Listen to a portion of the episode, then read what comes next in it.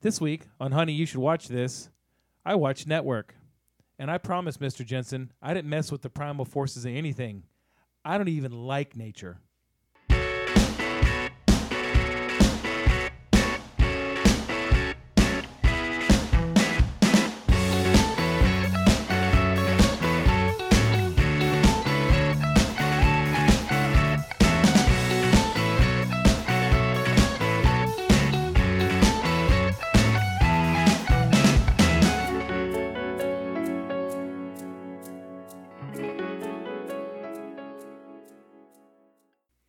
Good day to you, ladies and gentlemen. This is the first episode of the podcast, Honey. You should watch this. My name is Greg. I'm here with my wife, Hi, my name is Susan. and we have a podcast here that uh, we're going to start doing. Apparently, we've both talked about this, and we we are We're, excited we're doing about it. we're we're doing it now. Oh, we're right? doing it now? Yeah, right now. We- who who pressed the record button? Y- You're you're you're at the controls, babe. Oh, okay. So why don't you uh, let everybody in on what we're going to do here? Okay. Uh, basically, the um, concept of the show is that um, my husband and I, um, while we have very similar tastes sometimes in movies and entertainment, there are times when they go far and away from each other. He likes um, bang bang shoot 'em up, sci-fi, action movies, um, sometimes little broy comedies. Um, What guy doesn't? Yes, exactly. So guy movies. Um, I like movies from the 50s and the 60s. I like horror movies, um, documentaries, and um, the occasional rom com. Um, so we decided that in order for us to understand each other's taste um, and maybe appreciate them a little bit more, that we would do this podcast where one of us chooses the movie and the other one watches it, and then we discuss it. Yeah. I mean, to be clear, I do like most movies. But if I'm given a choice between Avengers Endgame and To Kill a Mockingbird, chances chances are pretty good that Avengers Endgame is going to go in the DVD player. I did not mean to snort in the microphone. oh, that's all right. It's not, it's go, it's going to happen. Just go ahead and get used to it. Sorry, people. This uh, this podcast started because I am on another podcast with with a, a good friend of mine, Yes. and um, th- uh, if anybody of you listen, it's called Top Five for Fighting, and uh, we have a good time. But my wife is the marketing angel for that podcast, and she's the only reason that anybody knows who we are, and she really really enjoys her guest spots on the other podcast, and but it's it's it's guy based. It's you know there's a lot of stuff in there that that me and my co-host talk about, and it- she just it's just not her it's not her area of expertise and It's not my jam, people. and she came to me one day and she said if you don't let me do my own podcast with you i'm not going to do the marketing the look on her face right now is priceless No, Liar. it, it, it- that is that is- Liar. that is a complete lie she just really wants she she enjoys this style of, of conversation and, and interaction and i wanted to do it with her because she's the greatest thing that ever happened to me Aw. Aw. So now that I've made you all vomit, let's move forward with our podcast today. Okay. Um, but you you wrote a little theme song, right? I have a penchant for writing songs that should never be heard by anybody. Any humans and ever? Any humans ever. Um, some of them are not suitable for adults. And uh, I, I made one last and some night animals. in the shower for some reason. Um, I was just thinking to myself, yeah, I was I was belting out some Frankie Valli while I was taking a shower, and um, was doing a terrible job at it. And uh, I came up with the song and I sang it for her. And now she's gonna make me sing it. So um, please forgive my horrid voice, but it goes a little something like this. It's a podcast of love. Now shut up and watch what I tell you to. There you go. Yay! Yay, yeah. You guys can skip that part if you want. All right, so the premise of the show is is that we pick a movie each week. One of the other of us picks a movie that the other person has to watch. So, um, what was it this week? This week I picked 1976's Network. Um, it is a Mer- an American satire film, or satirical film. Uh, it's written by Paddy Chayefsky and directed by Sidney Lumet. Uh, it is about a fictional television network um, called UBS that is struggling with poor ratings. It stars Faye Dunaway, William Holden, Peter Finch, and Robert Duvall. It also features Wesley Addy, a amazing performance by Mr. Ned Beatty, and Beatrice Straight. And uh, why'd you pick this movie for me to watch? I picked this movie um, for a couple reasons. Um, I had seen it before um, and thought it was fairly important because you see the the one um, and most famous scene used time and again throughout pop culture.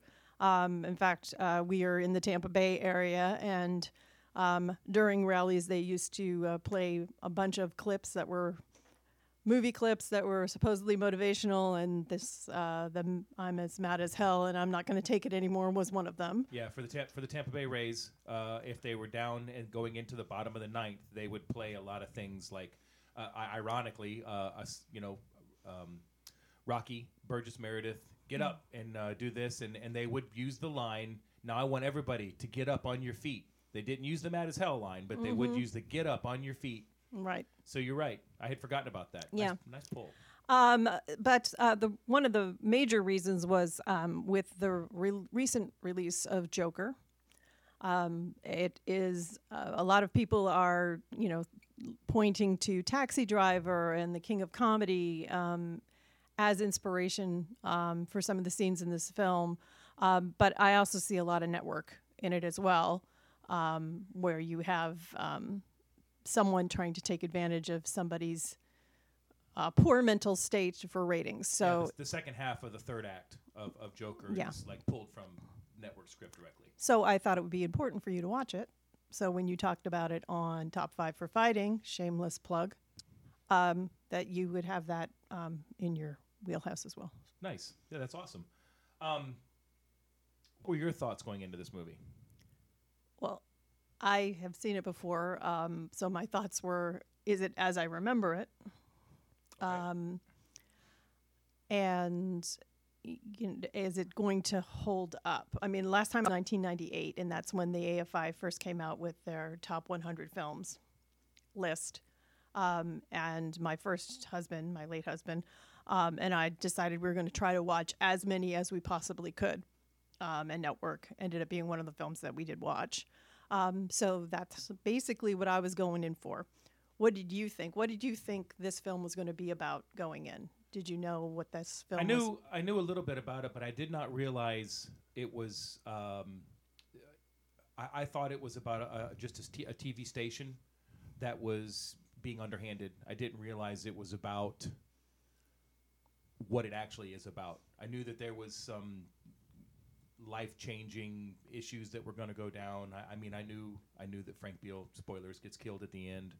Um, you know, little little things. I didn't realize that it was a satire to the level that it is, and I didn't realize that it was um, as spot on as it is. Yeah, a lot of a lot of people, if you if your um, film critics uh, critics are now saying this movie was is oddly prophetic.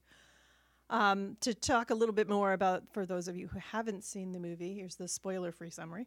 Even though Greg did give a spoiler away, but it's 1976, so if you haven't seen it yet, oh well. Yeah, I mean, if you haven't seen this movie yet, you haven't wanted to see this movie yet. So it's not like we're telling you what happens in Zombieland Double Tap.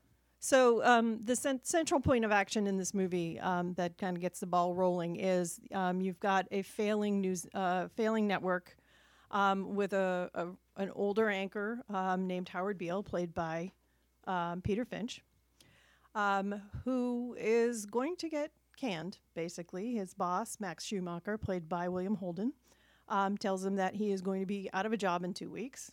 Um, with not much left in his life, um, Finch um, muses uh, that he might just kill himself on air.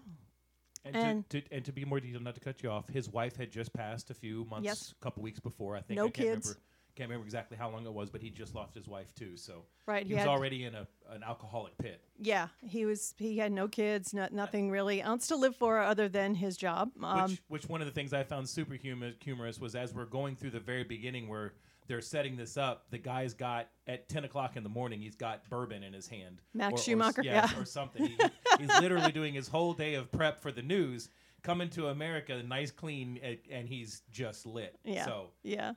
Um, so basically, this starts. Um, P- Peter's uh, Peter Finch's characters slide into um, basically a, a, a mental breakdown, and he starts acting oddly on the air. Um, Schumacher finds out that um, his division is not immune um, from potential uh, corporate interference, so he gets upset and allows him to be on the air. Um, and in comes this very ambitious uh, programming programming executive, Diana Christensen, played by Faye Dunaway, um, who decides she's going to take advantage of this because she wants controversy. She wants people tuning in, and she wants ratings. Um, very very driven person, and she manages to get that. Um, and he ends up being um, highlighted with a bunch of other um, eccentrics and um, also, you know, uh, terrorist groups as well, because she also cre- creates a a terrorist uh, TV show um, with the fictional ecumenical liberation army um, on the air to get that sensational ratings, and things just go sliding downhill from there. the first 15 minutes of this movie set the tone, and um, I was surprised at how funny I thought, how funny I found it.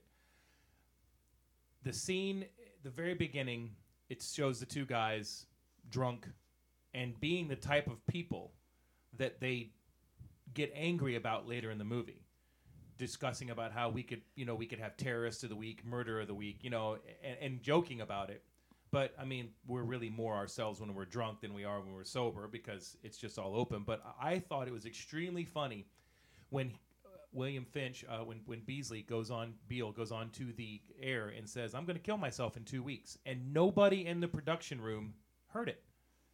No, They- they, they did. They heard it. They just didn't react to it. They're like, okay, he's just said something on the air. Only one person, and he walks in. He goes, "Did you guys just hear this?" And, and they said, "What?" And he said, they, "He says he's going to kill himself on air." And he goes, "No, he didn't." He's like, "Yes, he did." No, he'd never say that. Yes, he did. I thought that was, and, and from right there, I knew the rabbit hole that we were going to go down. I, I, very dark and humorous at the same time. Yeah, definitely. Definitely. Let's talk about the central conflict of this whole film. Um, you have old school journalism, Max Schumacher, that's represented by Max Schumacher, presumably focused on getting to the truths, the facts, making this about the news and not sensationalizing it. He's a 1950s anchor newsman that's kind of come up through the ranks, A Walter Cronkite, Cronkite clone. something I'll, like that. I'll say his name right one day. Clunkley? Cronkly, What would you do for a clunkly Blarkley. bar? Blakely. And Bueller. then you have Diana Christensen, who's younger. Um, Schumacher calls her at one point part of the TV generation that grew up on Bugs Bunny. Not a news person. Not a news person. ratings She's person. entertainment. She's all about the entertainment value, sensationalism, and ratings. Uh, the two of them basically um, are at odds with each other, but then also get romantically, if you want to call that romantically involved throughout this film. It's hard to use that word, but okay. But Max is in the process of kind of, if he hasn't lost part of his soul already, he's going to throughout this film because in the beginning, he is the only one that's really standing up um, for Howard Beale, saying, This man is sick and this man needs help. You cannot exploit this. You cannot do this. Yet he continues to hang around. Yes, but remember there is the scene in the office when Max is packing up his stuff because he's been let go, and then they decide to let um, Beale continue to be on the air, and he looks at him and says, "Why would you want to do this?" And Beale says, "Because I'm on TV." And then Max says, "Okay," so he's really do you want to do this? yeah, he's kind of there.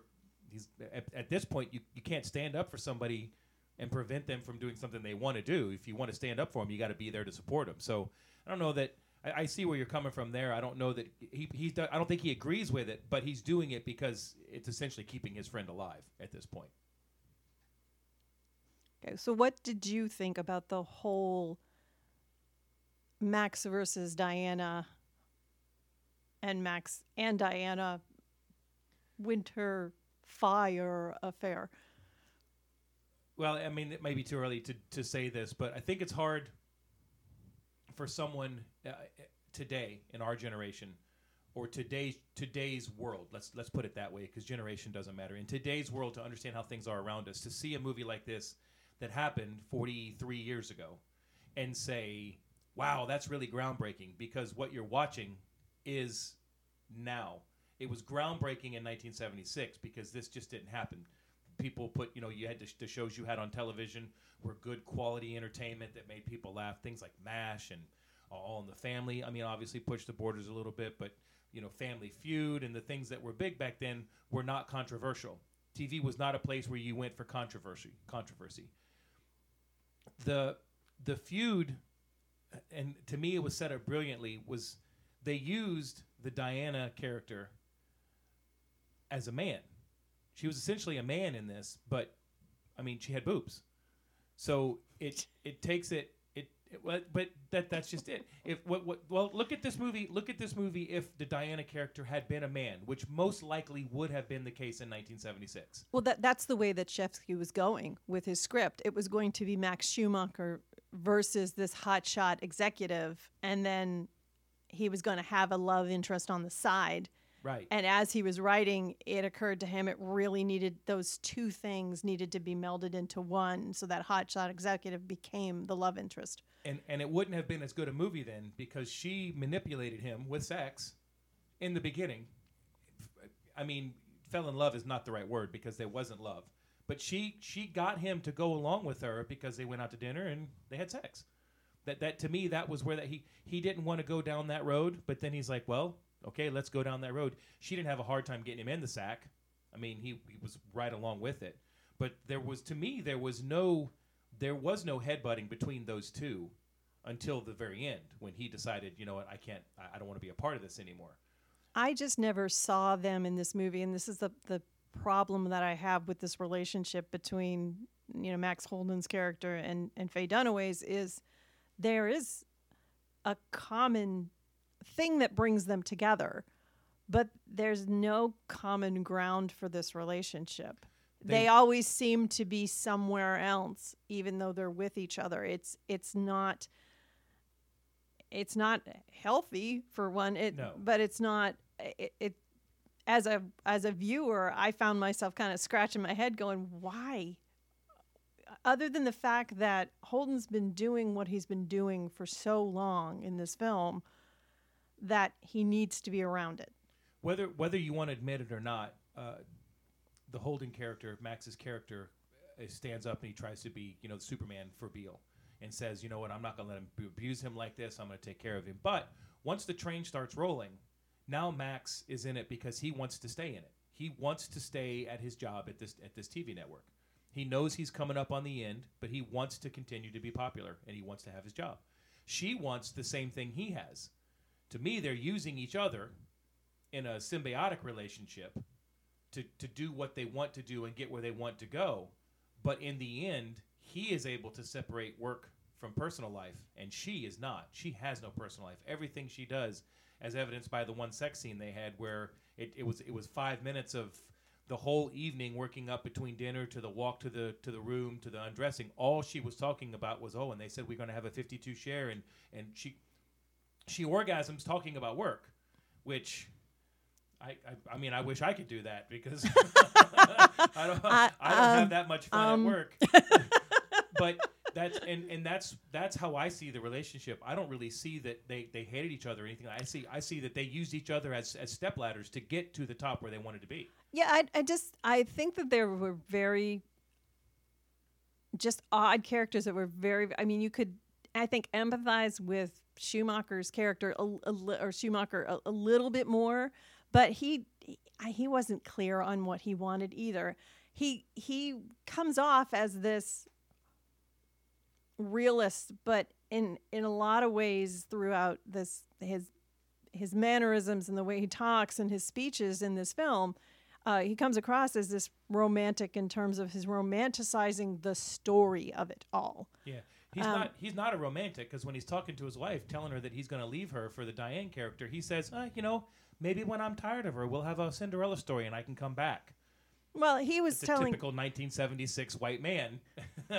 Well, she was, you know, she's saying if I can't get your winter, you know, be inspire you to have a, a winter romance with me, then at least I require respect. And I think that she's the only character I think I can respect throughout this entire film.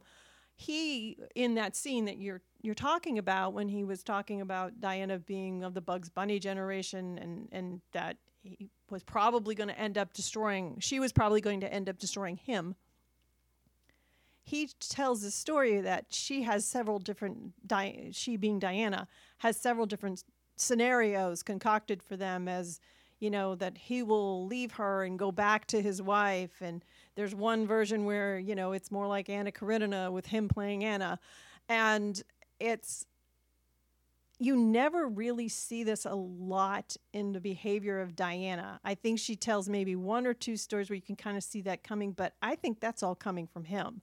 He likes to tell stories, although he tells the same story twice. yeah, Um, it's a so good story though. It is a good story, but you really wonder how much is depth is really there in this man either. And so it's a very confusing story. But to to go back to what you were saying, that whole romantic weekend scene, and I'm going to have to look it up and try to maybe put it in the show notes, but I can't remember who commented on this um, in doing some research before the show. But they said if you watch this scene, these scenes, and you don't have the soundtrack on, it looks like a very romantic getaway. But as soon as you turn on the sound, he's not talking.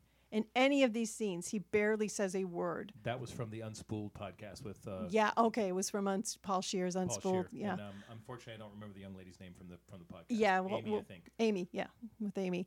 You're, you're right. It looks like it looks like a beautiful it looks like romantic. We're falling in love. idyllic. It, Yes. it looks absolutely idyllic. And you turn on the sound, and she is just talking nonstop about work. How boring is She- this weekend? She said something in that podcast that cracked me up about how they never even mentioned the food.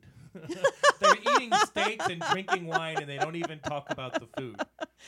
Damn them. My my um, first of all, there's absolutely nothing wrong. I don't care what he says with being part of the Bugs Bunny generation because he's the greatest actor ever on film.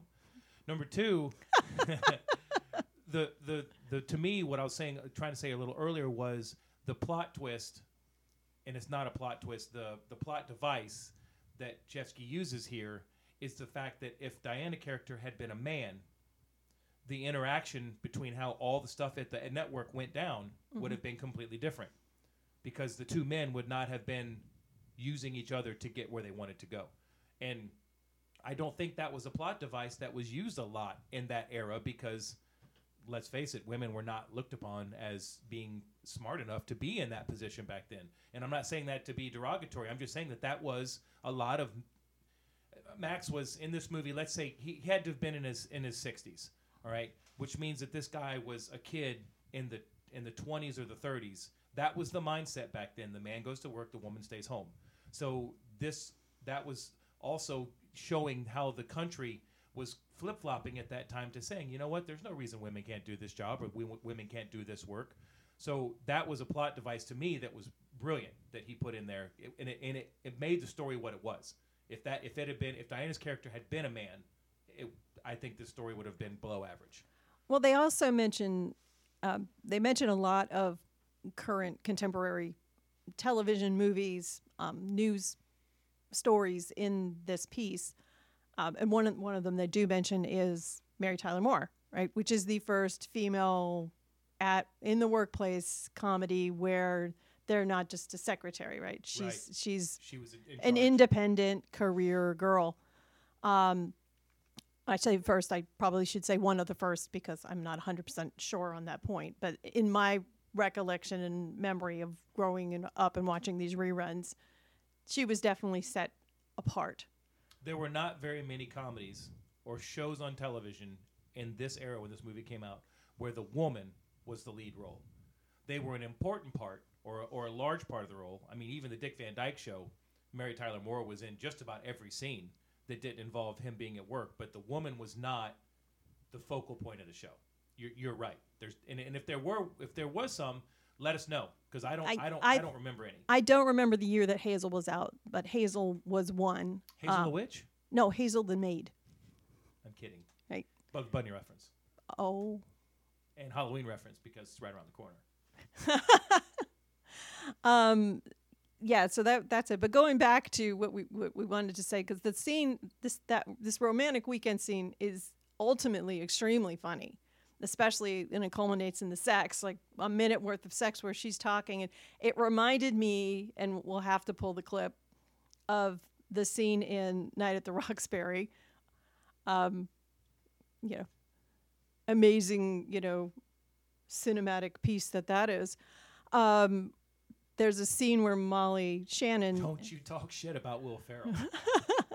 Molly Shannon and Will Ferrell are in bed together, and she's talking about she's trying to marry him because she wants to be this businesswoman that owns this big store, and his dad owns the plant store, and her dad owns the lamp store, and they're going to combine it, and they're going to add furniture.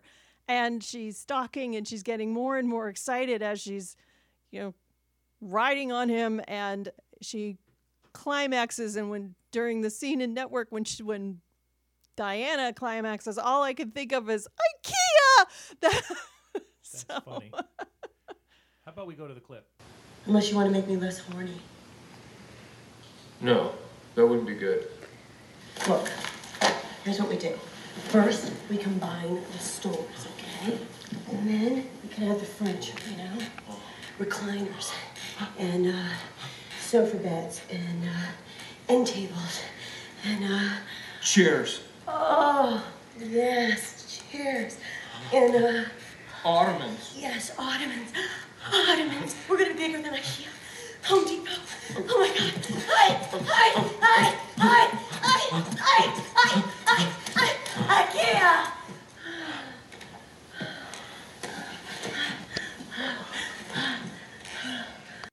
So yeah, love me some Molly Shannon. Yeah, she's a goddess. She is. She's uh, so underrated as an actress. She, she's funny in everything she does, even if the movie is garbage. Which, let's be honest, Night at the Roxbury is pretty much garbage, but it's. But I love it so. Well, there's that's all right. There's a lot of garbage movies I like, so it doesn't matter. It doesn't. They don't all have to be Best Picture nominees to enjoy. all right, yeah, so we're we're not as sophisticated as Yeah. you know we're making this, ourselves out to this be. is probably the smartest we're gonna sound through the first hundred episodes. Oh, when I pull out, God. because when I pull out Miami Vice, it's all over at that point. oh no. okay, so we've talked about Diana Max a lot. There's a lot of other things in this movie that we that we would like to talk about. I think one of the ones I want to talk about the most is the uh, the ecumenical. The Interest. ecumenical. Go ahead. I- Oh I- no! Don't put up. this on me. The Ecumenical Liberation Army. money grubbing commies is what they should have called them because that's what they were. this this plot thread cracked me up from the moment I saw it. Diane decides sh Diana decides she wants to use actual footage from a bank robbery from this group of militants to get ratings, which is so 100% exactly what happens in our world right now. It's scary. But the plot line is she tries to strike a deal with this militant group to get them to do stuff in exchange for a cut of the money that the, ge- the TV generates. And when they start talking about the portion of the money that they're going to get, and and the the young lady who played the the black character, the black lady character, and I'm sorry I don't have her name up in front of me. She's got a lot of she's done a lot of good stuff. She starts screaming at them about how you're not gonna fuck with my distribution costs. I laughed out loud because that is not what those groups were about at all. And I thought the fact they wrote it that way was hysterical. Gross proceeds should consist of all funds the sublicensee receives. Not merely the net amount remitted after payment to the sublicensee or distributor. We're not sitting still for overhead charges as a cost prior to distribution. Don't fuck with my distribution costs. I'm making a lousy 215 per segment. I'm already deficiting 25 grand a week with Metro. I'm paying William Morris 10% off the top. And I'm giving this turkey 10 thou per segment, another five for this fruitcake. And Helen, don't start no shit with me about a piece again. I'm paying Metro 20% for all foreign and Canadian distribution, and that's after recoupment. The Communist Party's not gonna see a nickel out of this goddamn show until we go into syndication. Oh, come on, Lorraine. The party's in for 7500 a week production expense. I'm not giving this pseudo-insurrectionary sectarian a piece of my show. I'm not giving him script approval, and I sure as shit ain't cutting him into my distribution charges. You fucking fascist!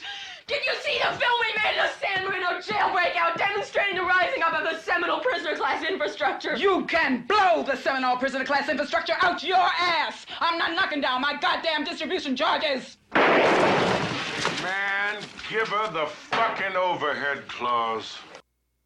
It is the actress Marlene Warfield uh, playing Laureen Hobbs, and she is a communist activist. Who isn't really a communist activist? Because if they were, money wouldn't be the issue. Yeah, and that It- was It'd be about her getting her social justice issues that she wanted done, which Yeah. I thought was hysterical. a- absolutely hysterical. And then you had the group leader for the Ecumenical Liberation Army, Arthur Burghardt, who's the actor playing the great Ahmed Khan. And when you first see him, and um, other than in the the clips that you see of the bank robbery, when you first meet him as a character, he's chowing down on Kentucky Fried Chicken. Yeah. Um, again, I'm going to steal something from the Unspooled compa- co- podcast with Paul Scheer. He was nervous about taking this role because he had done time in prison. He had done two years in prison, uh, and I can't remember what they said it was. It wasn't like murder. It was something, uh, something that you shouldn't have done two years in prison for. And he felt that if he took this role, that it was going to out him with a bunch of his friends. So he said when they were doing the chicken, when they were eating the chicken, he actually smeared the chicken grease on his face to make himself more repulsive, which I thought was p- pretty funny because when you watch this movie, he looks like he's enjoying that chicken. There's a YouTube um, channel called Cinema Tyler, and he does a two part series on the acting in this movie, and he talks about Arthur and his performance. And he was a vegetarian, he didn't eat meat. So I'm he would sorry. he would have to put the chicken in his mouth and during the scene and then spit it out in between takes and try to wipe his mouth down to get the get everything out. And by the time they ran out of chicken, somebody's like, "Well, just put some paper towels in your mouth or something." So it's it's pretty pretty funny that he See, that makes- committed that, much to the role. to- That makes me sad because in 1976, that's when Kentucky Fried Chicken was really good. All right. Um, so yeah, that was. I mean, this movie uh, has been. uh, I I think I've said it before. Was a lot of people say this is really prophetic. Like this was, you know, ushering in, or at least not ushering in, but but basically pointing to the craziness that we saw on TV, especially in the the late '80s and the '90s, and the you know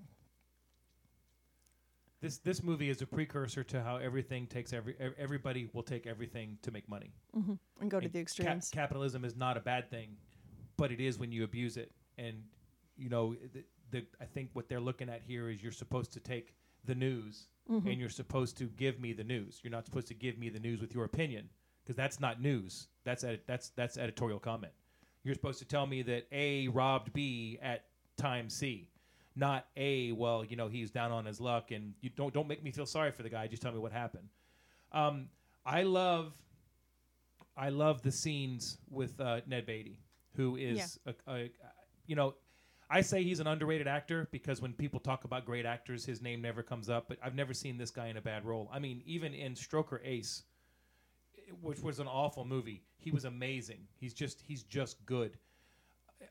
Like uh, one of the most bombastic, incredible scenes I've ever seen in a movie. To be honest with you, when he's talking about you have meddled with the primal forces of nature. If you guys, if you don't want to watch this movie, you need to go watch that scene because it was uh, it was pretty incredible. He says, "I can't believe I worked on a movie for one day and I got nominated for a Best Supporting Actor. I think he had like three or four minutes of screen time. Said never turn down a small role. Never turn down a small role, and he absolutely nailed it. And he was he was to me the he was the bad guy in this movie. He was the bad guy. Yeah, he wanted to get because when everybody else was saying, "God, he's tanking, he's tanking, we need to take him off the air," he's like, "No, he's preaching my religion. You keep him on." Yeah, yeah, he was. You have meddled with the primal forces of nature, Mr. Beale, and I won't have it. Is that clear?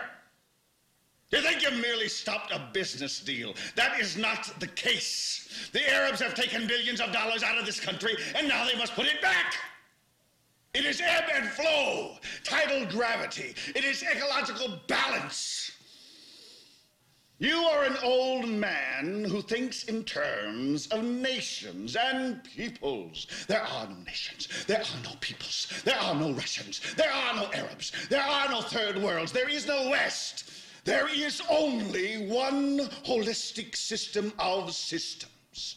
One vast and immane, interwoven, interacting, multivariate, multinational dominion of dollars petrodollars, electrodollars, multi-dollars, Reichmarks, rins, rubles, pounds, and shekels. It is the international system of currency which determines the totality of life on this planet. That is the natural order of things today. That is the atomic and subatomic and galactic structure of things today. And you have meddled with the primal forces of nature. And you will atone. Am I getting through to you, Mr. Beale? That scene uh, that cause that causes Beale to meet the Ned Beatty character when he gets the when he gets the dress he gets dressed down. I thought it was funny because they're they're all talking about how Beale is on TV and he's this prophet and he's spewing all this crazy stuff, right? That episode, he wasn't spewing crazy stuff. He was talking absolute truth.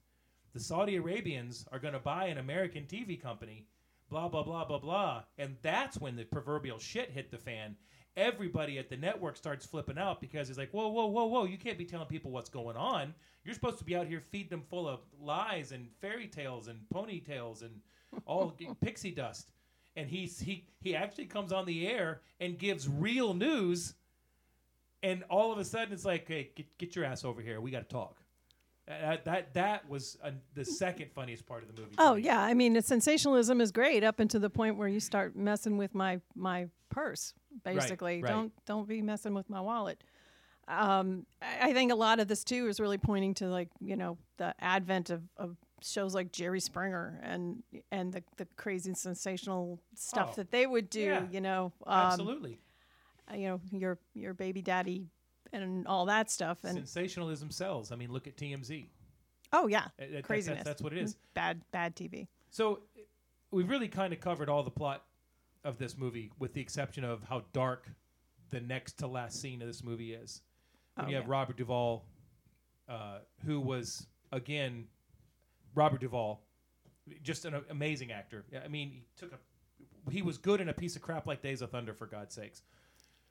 He um he they're sitting there in this room talking about how we're going to fix this because the network wanted Frank Beale on the network. But everybody that was at the TV station saw the writing on the wall that Frank Beale was going to end up ruining the TV station because his ratings were dropping. And they're talking about how can we fix this? And somebody just straight up says, huh, let's kill him. And they were all like, oh my God, that's a great idea. What the hell just happened in this room? It was so dark because not a single one of them looked like they had any pity or remorse on their on their face The that only- they had just decided to kill the thing that had made them what they were. The only protest about it was not a moral protest. It was a protest of we are talking about committing a federal crime here. Yeah, yeah. That's- what if we get caught? Exactly, exactly. And you know, as soon as as soon as it's brought up, um, um, you know, Bobby Duvall, um, who we love Bobby. Bobby. We love Bobby. Um, he looks at the Diana character and basically says, How do you want to do this? I mean, it's on her shoulders, and she doesn't miss a beat. She's she starts tying it together with like, like we can have the the Ecumenical Liberation Army kill him, and then that will kind of tie into a show, and that'll lead us into the second season. Just boom, boom, boom, boom. No thought to there's a human being behind this. And when we get to the scene where he is assassinated, where Beale is assassinated, you basically get the camera rolling in to get a close up of his shot, and it, it's a kind of a God's eye shot. It's right, right down on him, and it's almost like he's being run over by the whole thing. Oh, he, well, he is. I think the only thing in the movie I didn't understand is why at the end did they have the two people? Who were the two people? Obviously, one was the great Ahmed, but who was the other person that acted? And, and did both of them shoot him? And were both of them sent there by Diane? I think uh, that's a good question. And I thought about that myself because I rewatched that scene the other day. I think they were both there. I think they were both coming from Redundancy. redundancy. Just make sure, double tap it, right? I right? gotcha. Another one of the scenes that I found very funny um, in this movie was there's several scenes where he's going on his rant on his big stages, um, and he he passes out. One of the scenes where he passes out at the end. If you notice, Sidney Lumet framed this scene perfectly because they pull the camera back so that you can see all the um, I, Foley artists is the only word that comes to mind. All the people that are working on the set, all the employees, they give two shits about Beal passed out on the stage. They're over behind the cameras, ramping the crowd. Yeah, get the- it's a sound furor. cue. Let's Yeah, go. Let's go. Where's the applause sign? That's your applause you're button. Like, wow, and, and it kind of hits you that like, wow, they really did just. They don't give they, a they- shit they don't about this care guy. About this guy. They Um, don't. so funny. Uh, okay. They don't. They don't. Um, let's talk a little bit about the the the famous scene. Do you want to do you want to cue up that that we can cue that up. Here you go. I don't have to tell you things are bad. Everybody knows things are bad. It's a depression. Everybody's out of work or scared of losing their job. The dollar buys a nickel's worth. Banks are going bust. Shopkeepers keep a gun under the counter. Punks are running wild in the street, and there's nobody anywhere who seems to know what to do, and there's no end to it. We know the air is unfit to breathe, and our food is unfit to eat. We sit watching our TVs while some local newscaster tells us that today we had 15 homicides and 63 violent crimes, as if that's the way it's supposed to be. We know things are bad, worse than bad. They're crazy. It's like everything everywhere is going crazy, so we don't go out anymore. We sit in the house, and slowly the world we're living in is getting smaller, and all we say is, please, at least leave us alone in our living rooms. Let me have my toaster and my TV and my steel-belted radios, and I won't say anything. Just leave us alone. Well, I'm not going to leave you alone. I want you to get mad. I don't want you to protest. I don't want you to riot. I don't want you to write to your congressman because I wouldn't know what to tell you to write. I don't know what to do about the depression and the inflation and the Russians and the crime in the street. All I know is that first, you've got to get mad. You've got to say, I'm a human being. God damn it. My life has value. So, I want you to get up now. I want all of you to get up out of your chairs. I want you to get up right now and go to the window, open it, and stick your head out and yell, I'm as mad as hell, and I'm not going to take this anymore. I want you to get up right now.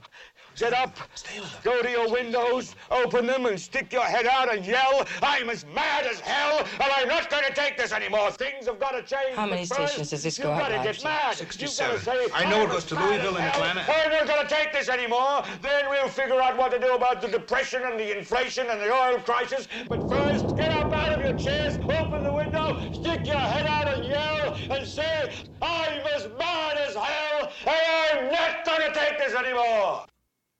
Even if you've never seen the movie, you know that line.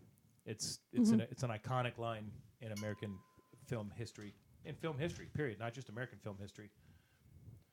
So, uh, I think we've beat the plot to death. I think we've given our, our highlights. I have a couple questions that I would like to ask you.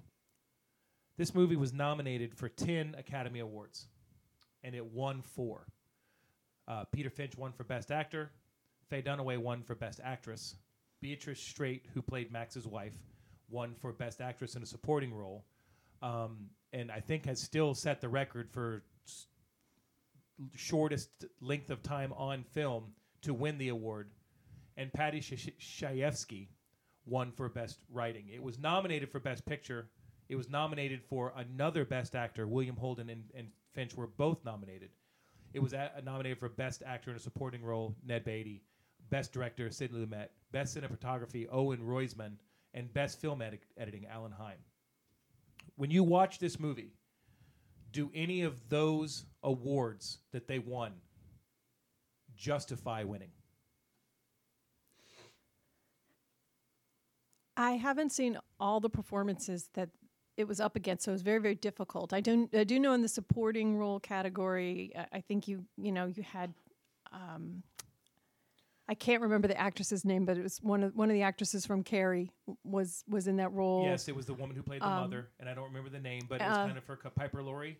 Piper Laurie. Yep. Correct. Uh, wow, did you see what I just did? You Even pulled fighting- that right out of your- my old man brain. Oh I my nailed it. God. Uh, she was up against uh, Jodie Foster from Taxi Jodie Driver. Foster from Taxi Driver, which is is kind of I haven't seen that that performance either. I am embarrassing myself with that. Don't that. embarrass you. Don't embarrass. That's what this podcast is about, right, don't, Colby? Don't don't be stupid. This is what this podcast is about, right, Colby?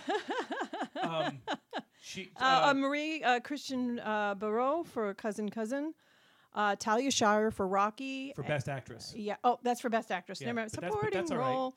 Um, Jane Jane Alexander for All the President's Men. Jodie Fox for Taxi Driver. And Lee Grant for Voyage to the Dam. Who Faye, Faye Dunaway was also in that movie. Did you know that? I did. You did. Okay. Um, Because I because I, I did something this week that I don't typically do. It's called research. yeah, well, I did too. No, I I don't. Just not the you you same. do it. I don't. That's what I'm getting. Oh. at. that's why I knew. Okay.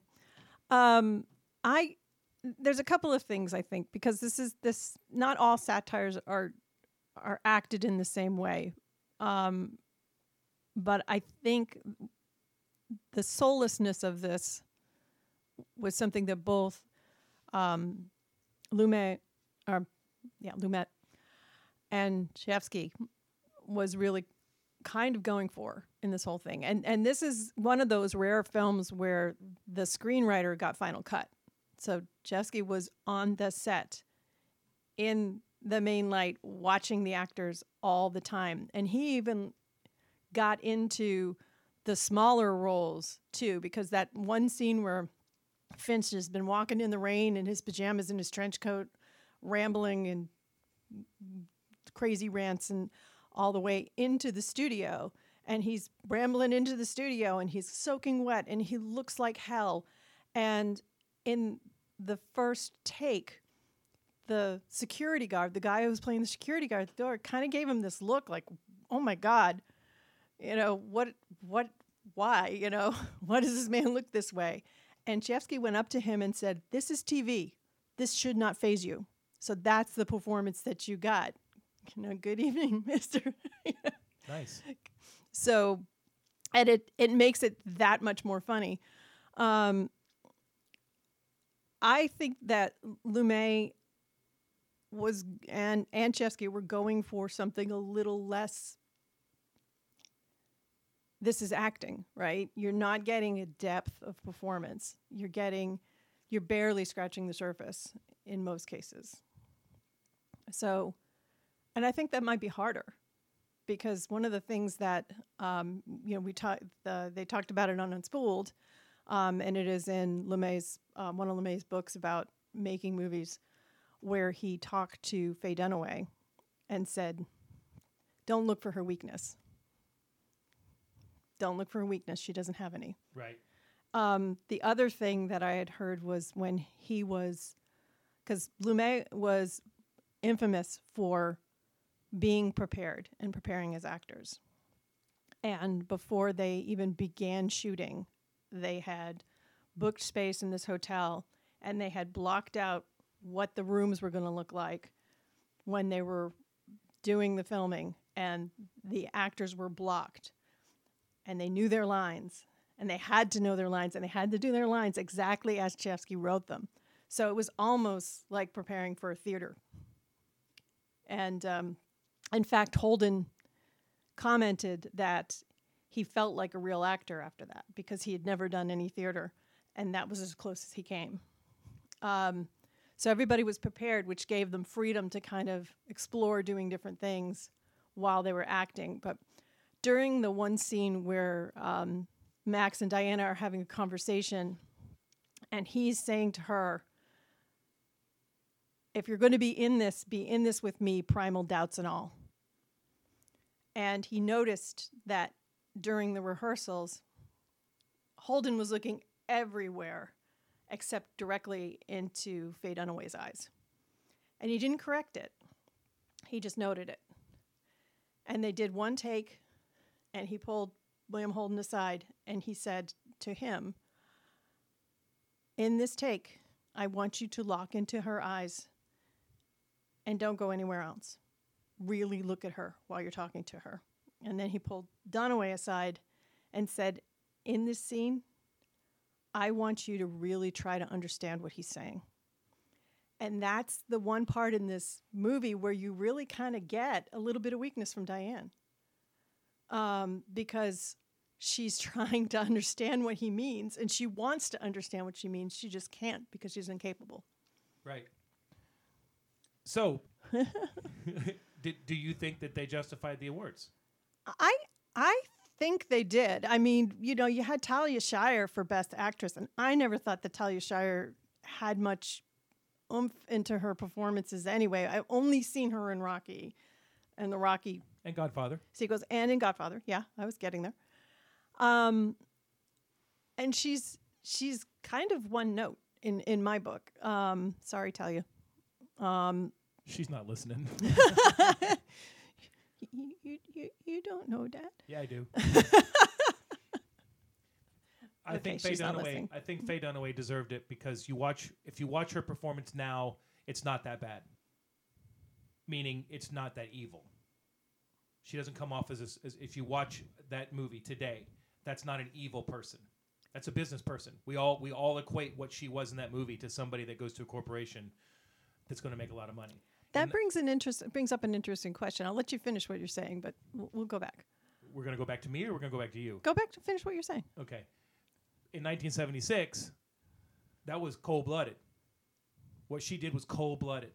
People didn't use people like that as often. Of course, it happened. I don't know about the other actors. I, I thought that I thought that I actually thought that uh, Holden was better than Finch. I per, I personally believe that Holden's performance was better than Finch because Finch just kind of, even though he kind of played a madman, he didn't play a madman. He wasn't you, you I don't you- you're probably not going to follow where I'm going there. I, I don't know if his death affected the fact that he won it because he did die. He did receive the reward award post posthumously. I I don't. I have seen most of the other performances. Uh, Faye Dunaway deserved it. Um, I mean, Holden and Finch were up against. I think they were up against De Niro. Excuse me. Pardon me. And I and they were up against Sylvester Stallone, who you know, I mean, did he did, was he great in Rocky? Yeah. Was it a great acting performance? Eh, probably not. I think the one that did get slighted probably was Ned Beatty. Ned Beatty was. Ned um, Beatty changed the tone of that movie. He changed the tone of that movie and showed up and became the ultimate ultimate bad guy in that movie. He was up against Jason Robards, um, who won for All the President's Men. Yep.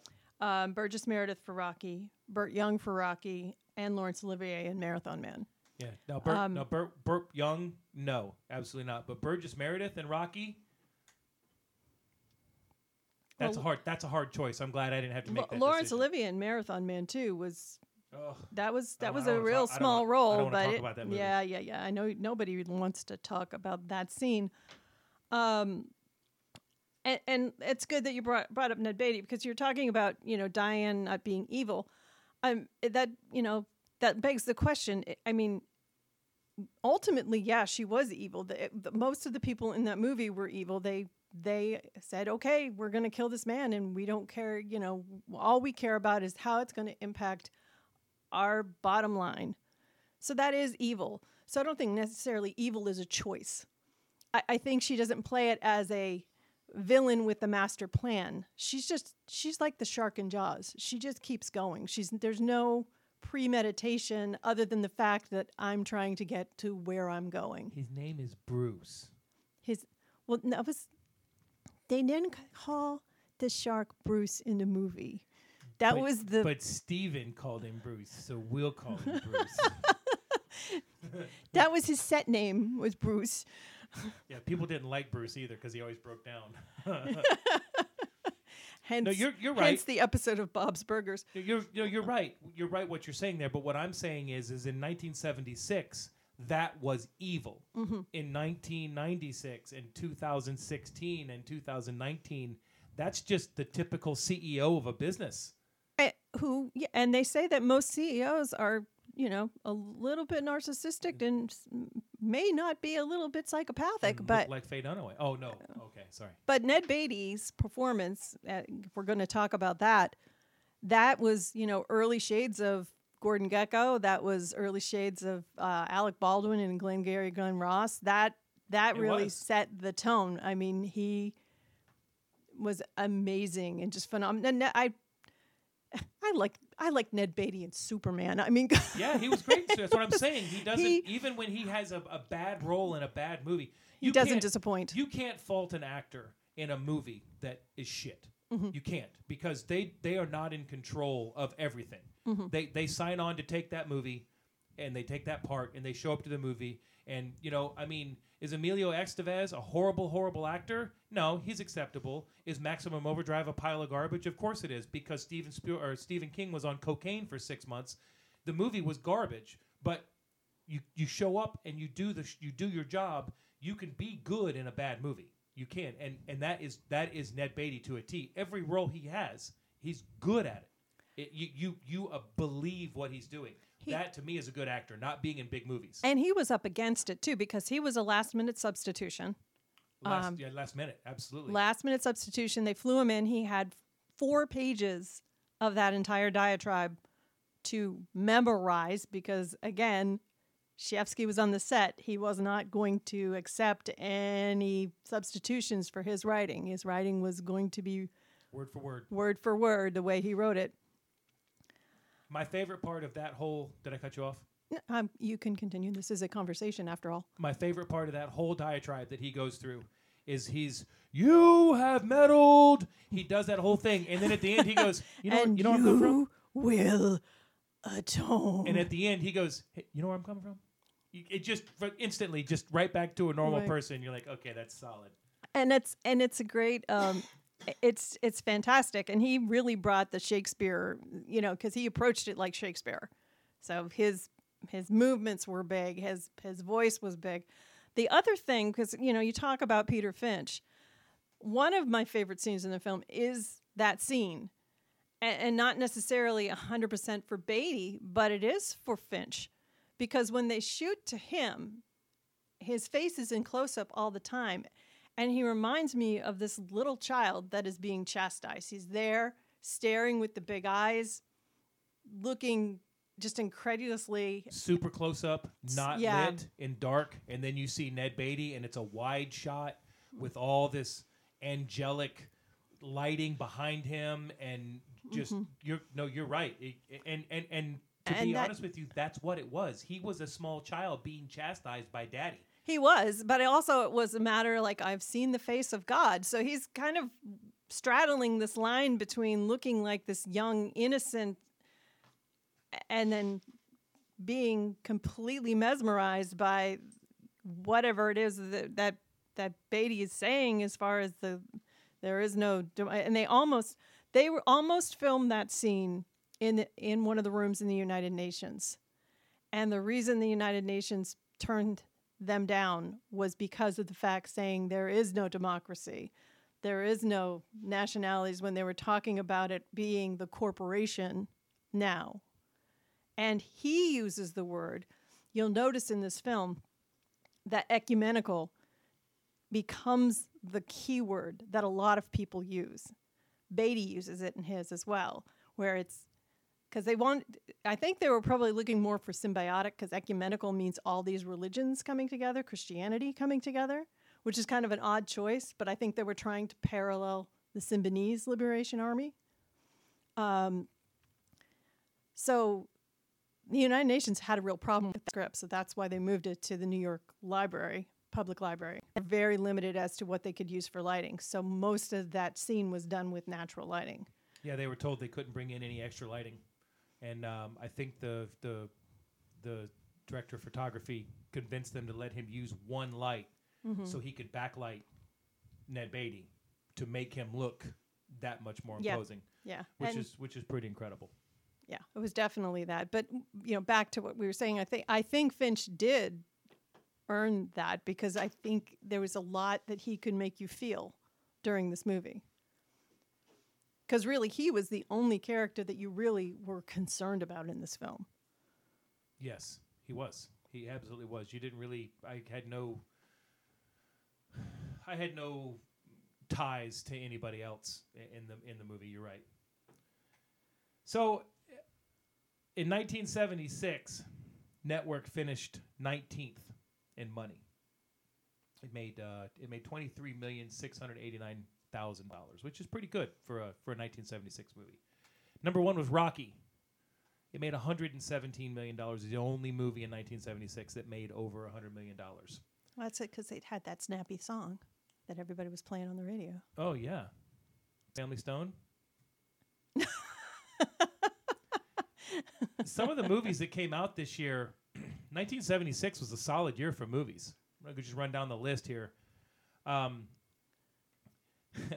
Logan's Run, Carrie, Outlaw Josey Wales, Marathon Man, Taxi Driver, The Pink Panther Strikes Again, Bad News Bears, The Enforcer, which, you know, not a great movie, but it was Dirty Harry, so there you go.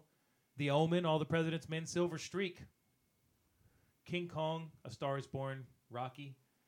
It it it did very well in a year that had very good movies. I wonder if some of the nominations that it got weren't because the I know that this usually does go hand in hand. It, it, it's a highly accepted film from critics, and that's typically where your nominations come from, back especially back in the day. So I I I was not overwhelmed with the acting in the movie. I thought everybody was really good. Thought everybody was acceptable, but I didn't see. I didn't see it to be the end all be all. And we talked about it earlier. This is the second movie to have gotten three Best Actor uh, wins, actor wins, because you had Best Supporting Actress, Best Actor, Best Actress. The first one was Streetcar Named Desire, and we all know that movie. So Mhm. I don't think I have anything else. Do you? Well, I one of the things, um, and I'll call this segment "I have questions." Okay. Um, and this is basically because when we watch a movie, we all have these moments of where our suspension of disbelief has kind of been cut into. Um, for you, I know because you are an electrician, if it has anything to do with electrical, you're automatically going, wait a minute. Um, so yeah, the, the lights in that Halloween movie we watched last night, they would not act like that. Sorry. Sorry, Mr. McBride. I call bullshit. Yeah. So mine, um, and and this is just really part and parcel to how we live our lives today. In the scene where Peter Finch is going on and on about, I've just learned that our parent company CCA is going to merge with this Saudi Arabian company, and he starts going off on his little rant about everything he's found out. The only thing that I could think about is how how did he learn all of that so quickly without the internet? It was 1976. You you really had to do your research. So where did he get this information? You had to know somebody. I mean, Mhm. is it is it a is it a private tip? Is it something he overheard Yeah. in the office? Did Jesus really speak to him? Maybe. Maybe. That's, that's a good question. That's a really good question. That's the well. That was just in me thinking it in today of modern terms. And and here's my question for you. Um, I think this. I mean, obviously there are are a great many satires that are beloved um, and and honored and and and respected. Uh, Doctor Strangelove being one of them. Um, in terms of a satire, I think this kind of opens the door some, to some of our more modern day satires like um, idiocracy and, and, and things like that. How, how do you feel this measures up to today? I mean, because a lot of people are pointing to this movie saying all the craziness that's happening today can, you know, really strikes a tone if you watch this movie. You think about all the craziness that's going on today. But in terms of other movies that you've seen, do you really think that this holds up? it holds up. It it's it it is what the news became. Like I said earlier, when we were children, our parents watched the news. You had to, because you didn't have the internet. You had to sit down at six o'clock every night. You watched your local news, and then at six thirties, you had the CBS Evening News with Walter Cronkite, or I don't even remember the other people that they were there. You had to watch that because that's how you found out. It was that or the newspaper the next day. Now you don't have to do that. Now you pick up your phone and you find out what Carl in Afghanistan had for his mid-morning breakfast. It's it's it's a complete different situation. And in that drive to compete and keep the news relevant, they've had to sensationalize it. They've had to show increasingly more and more ridiculous things to get people to watch them, increasingly more and more violent things to get people to watch them. You have stations like Fox News and CNN and MSNBC and ESPN and all of these stations that are making 24 hours of news out of 20 minutes of, of content. And they talk about it and they talk about it and they talk about it and they give you their opinions and they tell you what's going to lead to and what, what, what, well, what would happen if he'd have turned left instead of right? You know, and, and it's, it's nuts and it's all about, it's all about ratings. It's all about making people watch so that they can put commercials on, sell that and sell that revenue. And this is 100%. This this movie is 100% what happened. Ned Beatty t- told him, You have messed with the primal forces of nature because essentially what he said was, You are fucking with my money. That's what he said. If you wanted to, if you wanted to break that down and, and interpret that, and that's what it's turned into. TV stations are all about it, uh, all of them. Whether it's a sports station or the money that's paid to to, to broadcast sports games, or the money that actors are making so that they have a TV show on that we can advertise during. It's all about that, and it's sensationalized to to the nth degree. And I mean, if you really want to get down to it, it started in the early '80s with the types of television shows that they had on, and and it just went. It went Well, with cable news, you And- had to and- fill that time. That's right, and with cable kicking in, and now now with cable, you could put stuff on cable that you couldn't put on regular TV. So now there was swearing, and now there was nudity, and and all of that. It, it and it and it was the machine driving to get that pile of cash. No different than the young lady that said, "You are not going to fuck with my distribution."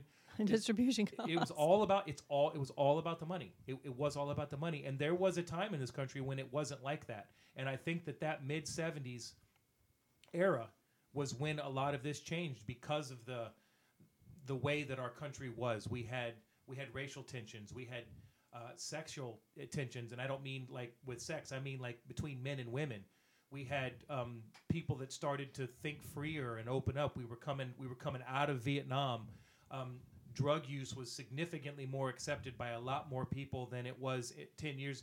Everything was changing, and it drove our country to where we are now. And essentially, it's drove the world to what we are now because whether you're a communist country or a socialist country, everybody's about making money. It's all about making money, and that's what this that's what this shows. That's what this movie shows. And and it's almost like you were visiting a soothsayer, and they said, "Hey, guess what? In 40 years, that that's what happened. That, is really what Right. happened." And And, it- it, and was it- it was visionary. and it got crazier and crazier i think with each each decade because or because you had mtv and then okay now mtv has gotten people wanting smaller easier more digestible chunks of information you got to make it short you got to make it powerful you need got to make it entertaining and then into you know the age of social media when was the last time you found out about a celebrity death that wasn't on facebook or twitter I, I mean, that's when was the last time you watched the news? Good question. there you go. Probably waiting in an airport Yeah, somewhere. There, there you go. Yeah. Exactly. You're sitting in a doctor's office and it's the only thing on, and you, you you'd rather put an ice pick in your ear. but not but not even that. Now you sit in a doctor's office and what are you watching? You're watching a corporately sponsored information show about health. That- that with too. people's commercials in it. It's it is that's you know, everything is so specialized. and it's and it's sensationalized. You go on Facebook, and you see. Well, I mean, what's the big video of the week? Two guys fighting. Seriously. I mean, well, you know, not in our I hou- like- not in our house. It's cats in our house. Yeah, but- I was gonna say I like to watch the ones about the kitties. Um, so before we wrap up, this this movie is is funny, and that's I think that's the thing. What I walked away with was I forgot how damn funny this film was, um, and there are great great moments and memorable lines. What were your top three funny moments in this movie? Number one is when she's talking about you're not going to fuck with my distributions. Um, I think number two would probably probably be Ned Beatty going. You know what I'm saying? Going coming coming down out of a 38,000 decibel Coming down off the into a- mountain. yeah, going, hey, so, so so we're good. We're good here. Um, the third one would probably be the sex scene. The sex scene. I okay. mean, I- I mean that's t- those are the ones that stand out. What about you? Um, mine are um, when they're going over the potential um, TV programs to look at, and you've got Oh, um, when she said that- Conchata that, you would know from uh, Two and a Half Men as as Berta. and Mr. Deeds. She was in Mr. Deeds. Yeah. Yes, she was in Mr. Deeds. Um, she's reading all these synopses. Uh, is it synopsi or synopsis? Is it? I think it's I think it's like the plural of moose, which is meese. she's reading all these plot summaries um, of these these shows that are being pitched, and every single one of them begins with a crusty but benign news reporter, a crusty but benign cop, Well, that was and seventies. was and it was it was because you th- because let's go back to Mary Tyler Moore. You've got the crusty but benign, you know, Ed in in Ted Knight. Yep, and and all that. I mean, but in the seventies, look at the shows that were on: Rockford Files, Mhm. Hawaii Five O, uh, Yeah. all all all of that stuff. Yeah, I but you know you hear that enough, crusty but benign. It just makes me send, think of some kind of skin growth. Yeah, or a really really bad loaf of bread.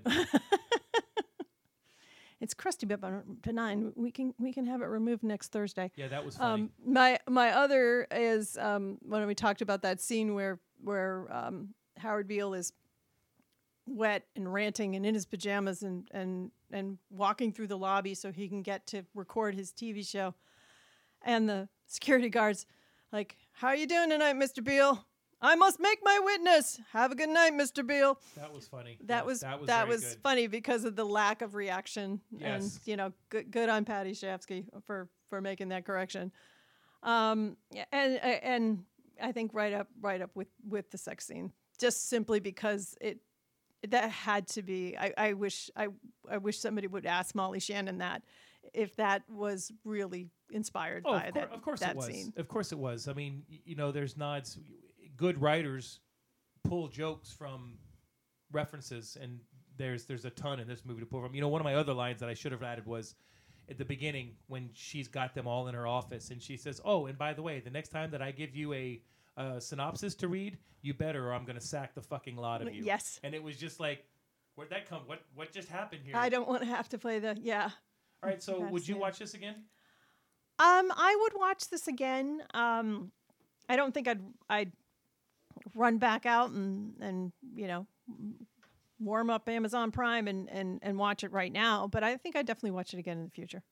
I think I'd probably only watch this again if it was on. It's not something that I would sit down to watch. If I came home and you were watching it, I'd watch it. You know, I, it's not it's not something I'm going to put on in the office for background noise when I'm working. That's for sure. Yeah, I, I don't think it's definitely not a background noise movie. I think if I were to watch it again, I really am probably going to be watching the performances a little bit more closely, um, and really trying to figure out the the depths of it and and maybe maybe appreciate you know Bobby Duvall in it a little bit more. I, I kind of feel like it's such a small role for him, and, and even though he's fantastic in everything he does, he's, he's not he's not breakout in this like the other No, he's not. But he, I, I think, a portion of that would probably be someone like Sidney or Paddy going. You know, you're not the main character here. We know you're a big name. We know you were in The Godfather. We know you were in Twelve Angry Men. But you're you're kind of a supporting character here. So dial it back a little bit and be the character. Um, I would recommend this to anybody who hasn't seen it. It is it is it's on the top 100 AFI uh, for a reason. I think it's 62 or 64 or something like that. I believe- Some, somewhere yeah, in there. I believe it's in that range. It's it's definitely worth watching. It's, It's- definitely worth watching. Yeah, I mean it's it's it's one of several Lumet films um, in it. I Um, you know, Chayefsky's. This was probably the biggest film that he had. Um, he won obviously best original screenplay for this. Yes, he did. Um, and it, he he's the only screenwriter to have won this award three times What were the without having a co uh, a co-writer. Uh, the Hospital, which I really do want to check out, and it is on Amazon Prime. Oh, yay. Um, what do you I'm mean? Oh, super yay! stoked.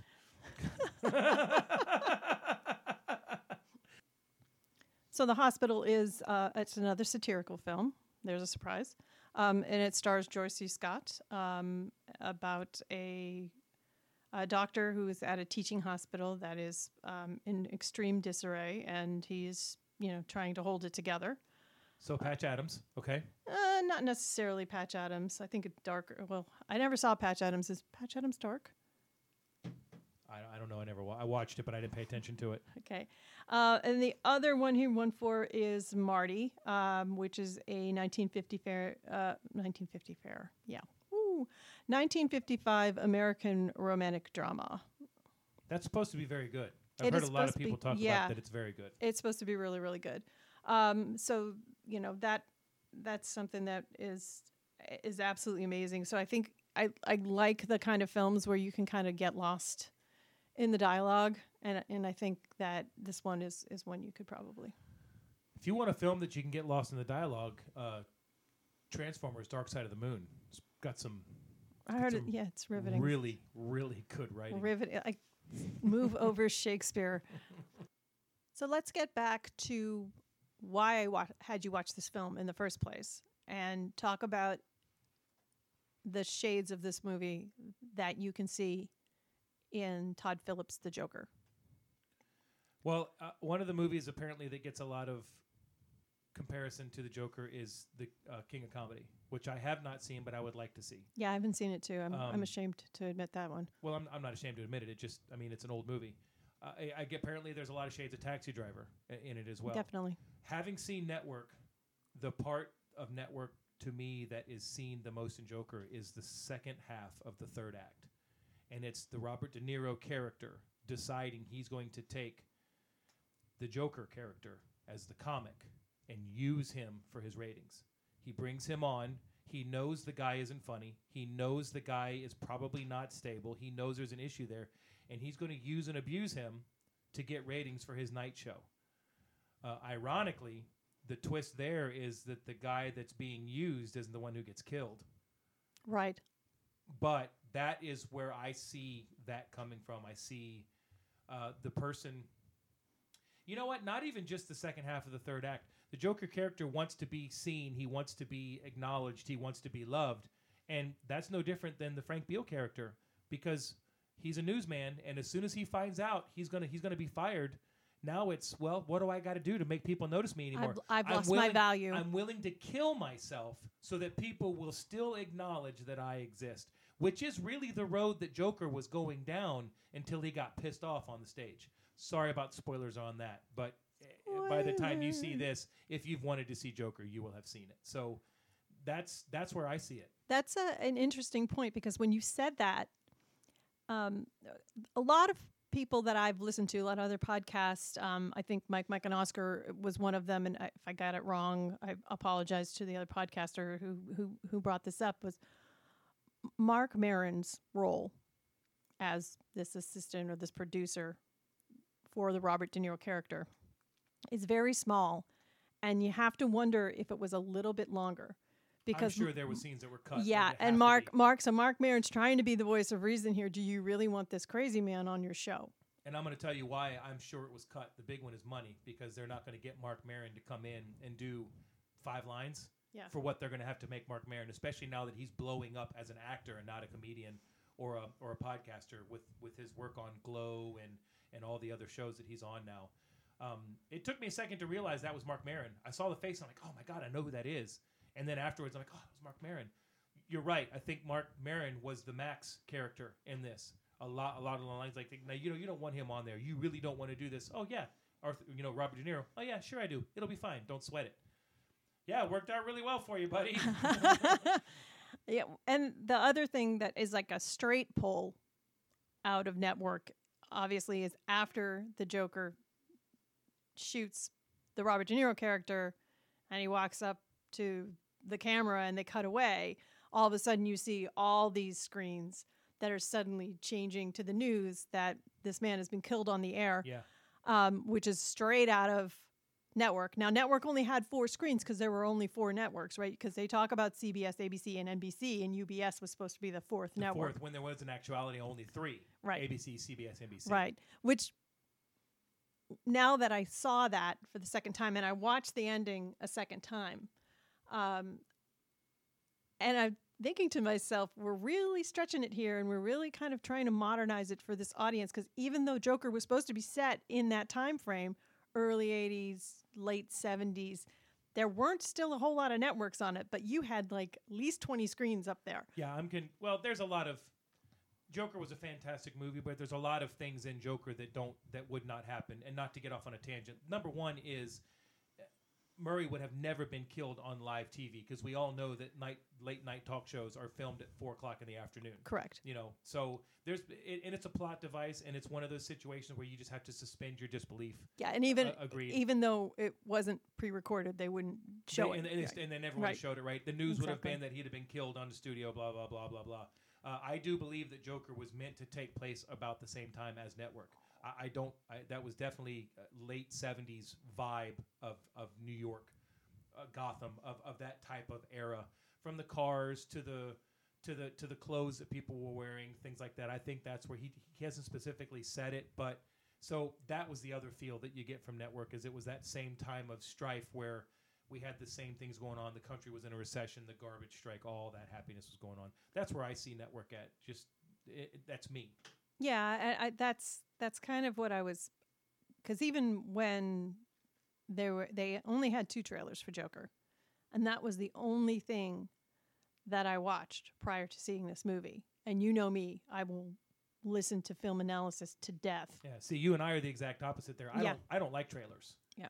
I I feel like I feel like trailers either ruin the movie for you, or they lead you down a path that you don't want to be led down, so that you can, uh, and, and so that when you see the movie, you're disappointed. Which I'll bring up here in just a second when we talk about something Right. else. So you know when I really want to see a film is when I don't want to hear about it. I don't Right. want to hear. So when all our podcasting and you know Potter and Family of podcasts and, and Colby and everything were, was started talking about it because they went to go see the film early. I was like, don't want to hear it. Don't Right. want to hear it. Not gonna listen to your podcast just yet. Yeah, so anybody anybody that's a member of the Potter family that's listening to this, make sure that you don't give any spoilers or stuff for Frozen 2 because Susan is stoked about it. I am not. How can you not be stoked about Let it go. 2? Oh, sorry, yes. That's nice. So funny. Yes, you are. Um, the other thing. Oh, I did. I just ummed. I wasn't supposed to do that. Don't was I? the other thing that I walked away from Joker from, and this is just this is me and my take on the Joker. I thought the Joker was a good film. Um, but because there were so many shades of other films in it, and it was obvious, almost obvious. It wasn't homage. It was almost let's try to replicate it. It's not a scene for scene shot like that piece of shit remake of Psycho. You didn't like that? No. But I just kind of felt like, is this as great a film as everybody's thinking it is? Because isn't he just ripping off other films? I don't think he's ripping off other films. I think in his mind he might be paying homage to other films. But when you take when you take uh, a movie like The Joker, you have to have something in it that people is going to want to make people see it because you know what's ha- what's going to happen. You know he's not going to at the end go, "Oh, you know what? I really shouldn't be a bad guy." It's called Joker. He's going to be a bad guy. People Right. are going to die. I think that this is a guy who saw an opportunity with a script to make an Oscar grab. And he has taken elements from Oscar winners and Oscar nominated movies and incorporated those so that you get that same feel. So not only do you get the box office success, which is critical to maintain your career, which at last check I think was 370 million worldwide.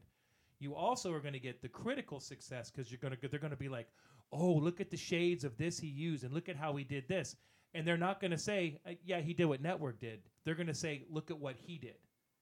and ripping off might be the right word. Combining or metamorphosing those movies into one movie might be the right word. But to me, this is, even though it's a great movie, it covers his ass with the with the company because he's making money, and it covers his ass so he can say, "Oh, hey, guess what? Now you got to pay me more because I directed an Oscar-nominated movie I think and wrote and wrote." and wrote and wrote. I think this is Todd. This, well, I don't think that this is Todd Phillips' first drama. It is Todd Phillips' first drama, but I think that the fact that this is his first drama, it's a it's a very good attempt. And I did like the movie, so don't at me uh, about my criticism of it.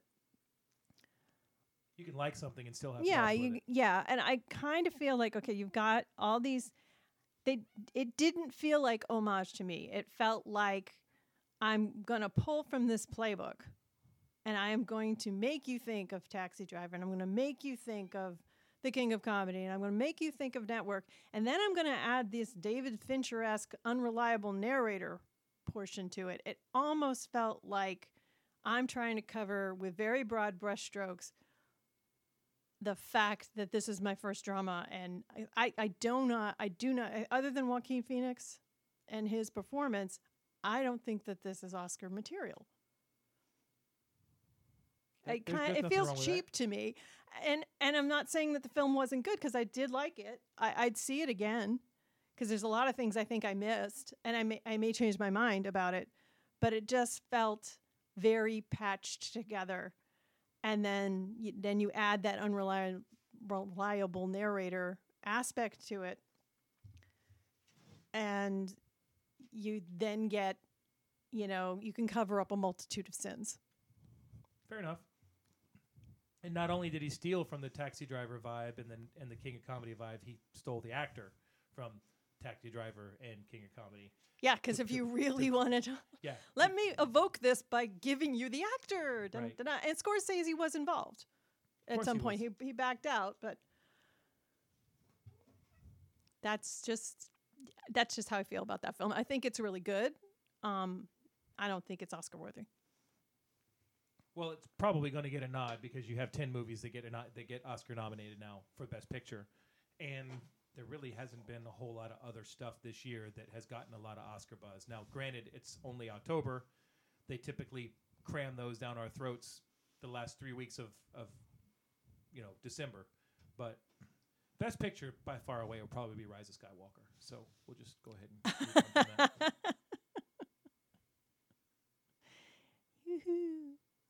That doesn't bother you? what rise of skywalker Yeah, Best Picture? best picture Maybe not. I don't know. We'll see. crickets Yeah, for sure. Crickets. Okay, so um, next week, I get to pick the movie. what you making me watch honey Uh, we are going to do the director's cut of Suicide Squad. oh boy Uh, listen, Colby will back me up on this. So if you guys know Colby, y- you can you can go ahead and talk talk to him. This movie got a lot of crap for a lot of reasons, and we're going to bring me back to my trailer issue. This movie was marketed as something that it was not, and when people went to watch it, they were pissed off that it was not what it was marketed as. This movie was marketed as Joker, and it's not. This movie, if you, and, I, and now you need to watch a director's cut because I know the difference between the two. I've only seen the director's cut, but I know which scenes were not, which were not in the regular cut. I understand why people didn't like it. The director's cut is a is a much better, more coherent movie. Is this an Oscar movie? No. Is this a movie that we're going to dissect the way we dissected this movie? No. But it's a much better movie than it gets credit for. And I know that you like comic book movies because you've watched comic book movies with me. And even though I'm a Marvel guy over DC, this movie is not as bad as people make it out to be. In fact, it's much better than it gets credit for. this film is is not a film that I had any want to see. Um, you are welcome. I uh huh. We'll see. We'll see. Okay. You'll have problems with it. I have problems with it. But but uh, what my point is is that you're going to watch this and you're going to be like, you know what? That really wasn't as bad as I thought it was going to be. Yeah, and unfortunately, I've been a little jaded because I'll listen to podcasts all day long, or if I'm working from home, you know, I might have YouTube channels on in the background that have film analysis. So I've been, I've been jaded a little bit in perspective by those that have talked about the Suicide Squad. So I'm going to have to put those preconceived notions aside Yes, you are. um, to You're listen have, to You're gonna have to put your big girl pants on, and you're gonna have to make up your own mind. Well, I need depends. No, but I'll Are put on my big girl pants too, and we'll get through it together. Oh, you Yeah. got, you look so cute in your big girl pants. Well, they- they make my hips look big, but you know, other than that, everything's okay. But you got a nice butt. Okay, that's not what people wanted to hear at all. all right, so I think that that wraps it up. I we hope that you enjoyed this. Um, we are just finding our groove here, so you have to forgive us for any sins. There were no sins. No, This was amazing. They're gonna love us. We're gonna rule the world. In are they gonna love your song? You want me to sing your song again? I'm not singing my Please, song again. No, if you go, if you guys can go back to the beginning, you can you can hear the song. Thank you for listening. We certainly appreciate it. Uh, if you would like to contact us, I am at gbishop72. I am T5FF underscored angel on Twitter and marketing angel on Instagram. and we have uh, obviously a contact uh, for the show. We do. We do have a Twitter address. It's at Honey Watch This on Twitter and at Honey Watch This on Instagram, and we do have a Facebook page as well. So, give us your thoughts. We're we're we're thick skinned. yeah, and um, you know we don't mind suggestions either because Oh, definitely. Uh, I struggled to find something to, to for her to watch, and it, we still get to pick it, and we can still pick from the ones that we want. But yeah, let us know. Well- uh, maybe you want to hear us, you know, talk about something. I don't know. Well, I think that the, the the whole point of the show, honey, and, and you, like you said, you pulled Su- Suicide Squad on me. I knew you were going to have to do that at some point. Um, just like you know, when Christmas rolls around, oh boy, are you in for it? Um, but it, you know, and this is not a, a tit for tat kind of thing. This is just us trying to understand what people, what what the other likes about in certain movies, and it, it it's an interesting experiment. Um, what we are also going to try to do is maybe once a month have you know uh, some other of our film Twitter uh, podcast um, hosts come on and they pick a movie for us to watch. Um, so we both get the the whammy. yeah, that would. Um, Big money, no whammies. I loved that show as a kid. All right, so I think that we should wrap it up. I think that we had a good time. I had a good time. Thank you for doing this with me. Oh, thank you. Thank you for listening. Uh, hopefully, you listened all the way through. You didn't turn turn it off after hearing my ignorance after 15 minutes. I am not the smart one on this show, just so that you guys know. That is bullshit. Bullshit. Yeah. I call bullshit. Okay. Okay. All right. Thanks Thank for you. listening. We'll see you next week. Thanks. Watch Suicide: The Director's Cut so that you can follow along with us. Follow along with my pain.